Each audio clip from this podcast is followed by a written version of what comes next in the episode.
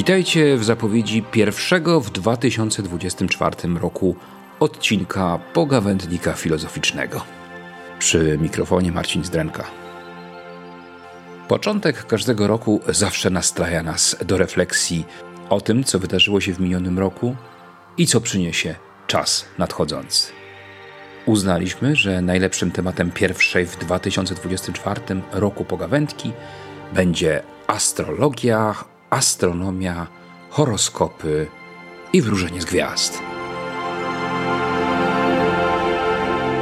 Niestety do naszej rozmowy zaprosiliśmy znanego Wam z ostatniego w dwa tysiące dwudziestym trzecim roku odcinka studenta astronomii Kacpra Gackę. Powiadam niestety, bo jako adept astronomii trochę nam nasze naiwne wyobrażenia o horoskopach zrujnował. Dowiedzieliśmy się na przykład, że znaki zodiaków, które tak mocno wierzyliśmy, niedokładnie pokrywają się z tym, o czym poucza nas współczesna nauka o niebie.